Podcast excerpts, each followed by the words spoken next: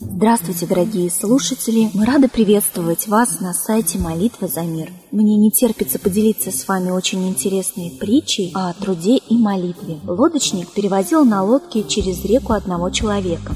Пассажир торопил его. «Быстрее, я опоздаю!» И вдруг он увидел, что на одном из весел написано «Молись», а на другом «Трудись». «Зачем это?» – спросил пассажир. «Для памяти», – ответил лодочник, «чтобы не забыть, что нужно молиться и трудиться». «Ну, трудиться понятно, всем надо, а вот молиться Человек махнул рукой. Это не обязательно. Никому это не нужно. Зачем время попусту тратить на молитву? Не нужно? Переспросил лодочник и, вытащив из воды весло с надписью «Молись», стал грести одним веслом. Лодка закружилась на месте. Вот видишь, какой труд без молитвы. На одном месте кружимся и никакого движения вперед.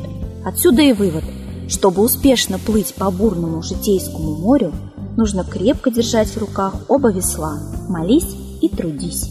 Очень поучительная притча, на мой взгляд. А сегодня вся Россия празднует День социального работника, который отмечается в России ежегодно 8 июня на основании указа президента Российской Федерации. День для празднования был выбран в связи с тем, что 8 июня 1701 года Петром I был издан указ, положивший начало созданию государственной системы социальной защиты об определении в домовых Святейшего Патриархата богадельни нищих больных и престарелых. Мы искренне поздравляем всех социальных работников с профессиональным праздником.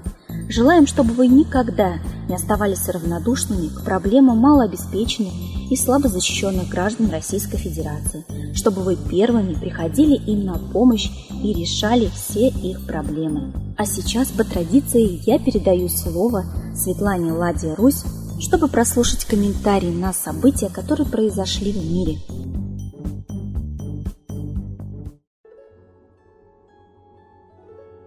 Граждане России, эскалация военного напряжения продолжается.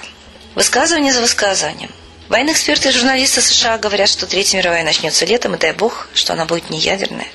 А российские СМИ заявляют, что в Луганске и Донецке формируется собственная армия. Позвольте спросить, на какой бюджет, кто ей продает оружие и откуда у них столько мужчин, которые обучены военной профессии?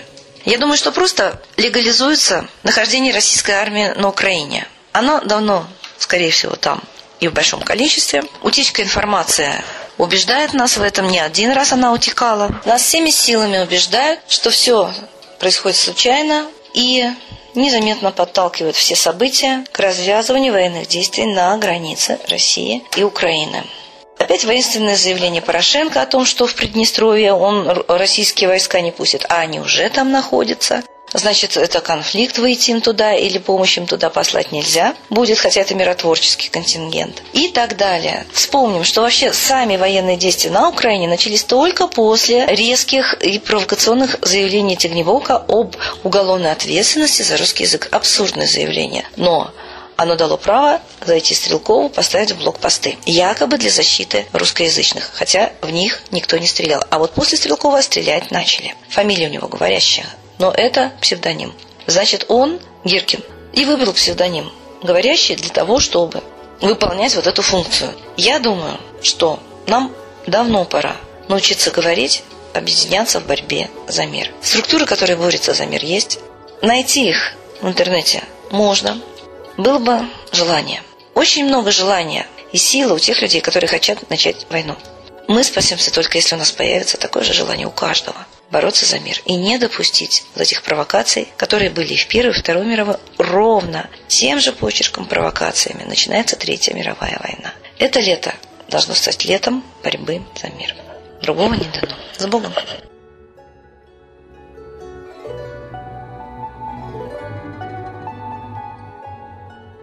Спасибо большое Светлане Ладе Русь. А сейчас торжественный момент – единая молитва за мир –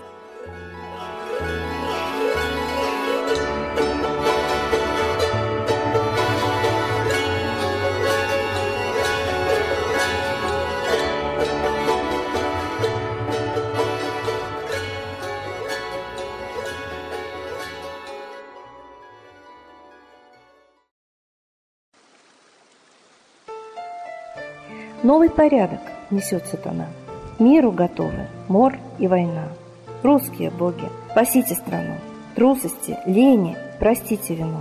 Митра родителем был нам небесным, Стал он Майтреей великим, известным. Слышит он русского люда мольбу, Помощь нам шлет, коль идем на борьбу. Владыка Майтрея, нам помощь пошли, Погибель убрать от планеты Земли. Твои легионы пошли нам с небес. Народы с мольбой ожидают чудес. Господи, разум народам верни. Вновь наступили тяжелые дни. Снова войска на готове стоят. Снова на смерть посылают солдат. Брат поднимается снова на брата. Мы в эгоизме и лжи виноваты. Верим предателям рода людского.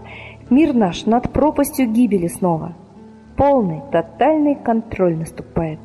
Карта раба нас свобода лишает. Просим о помощи, молим о чуде, чтобы прозрели и выжили людям.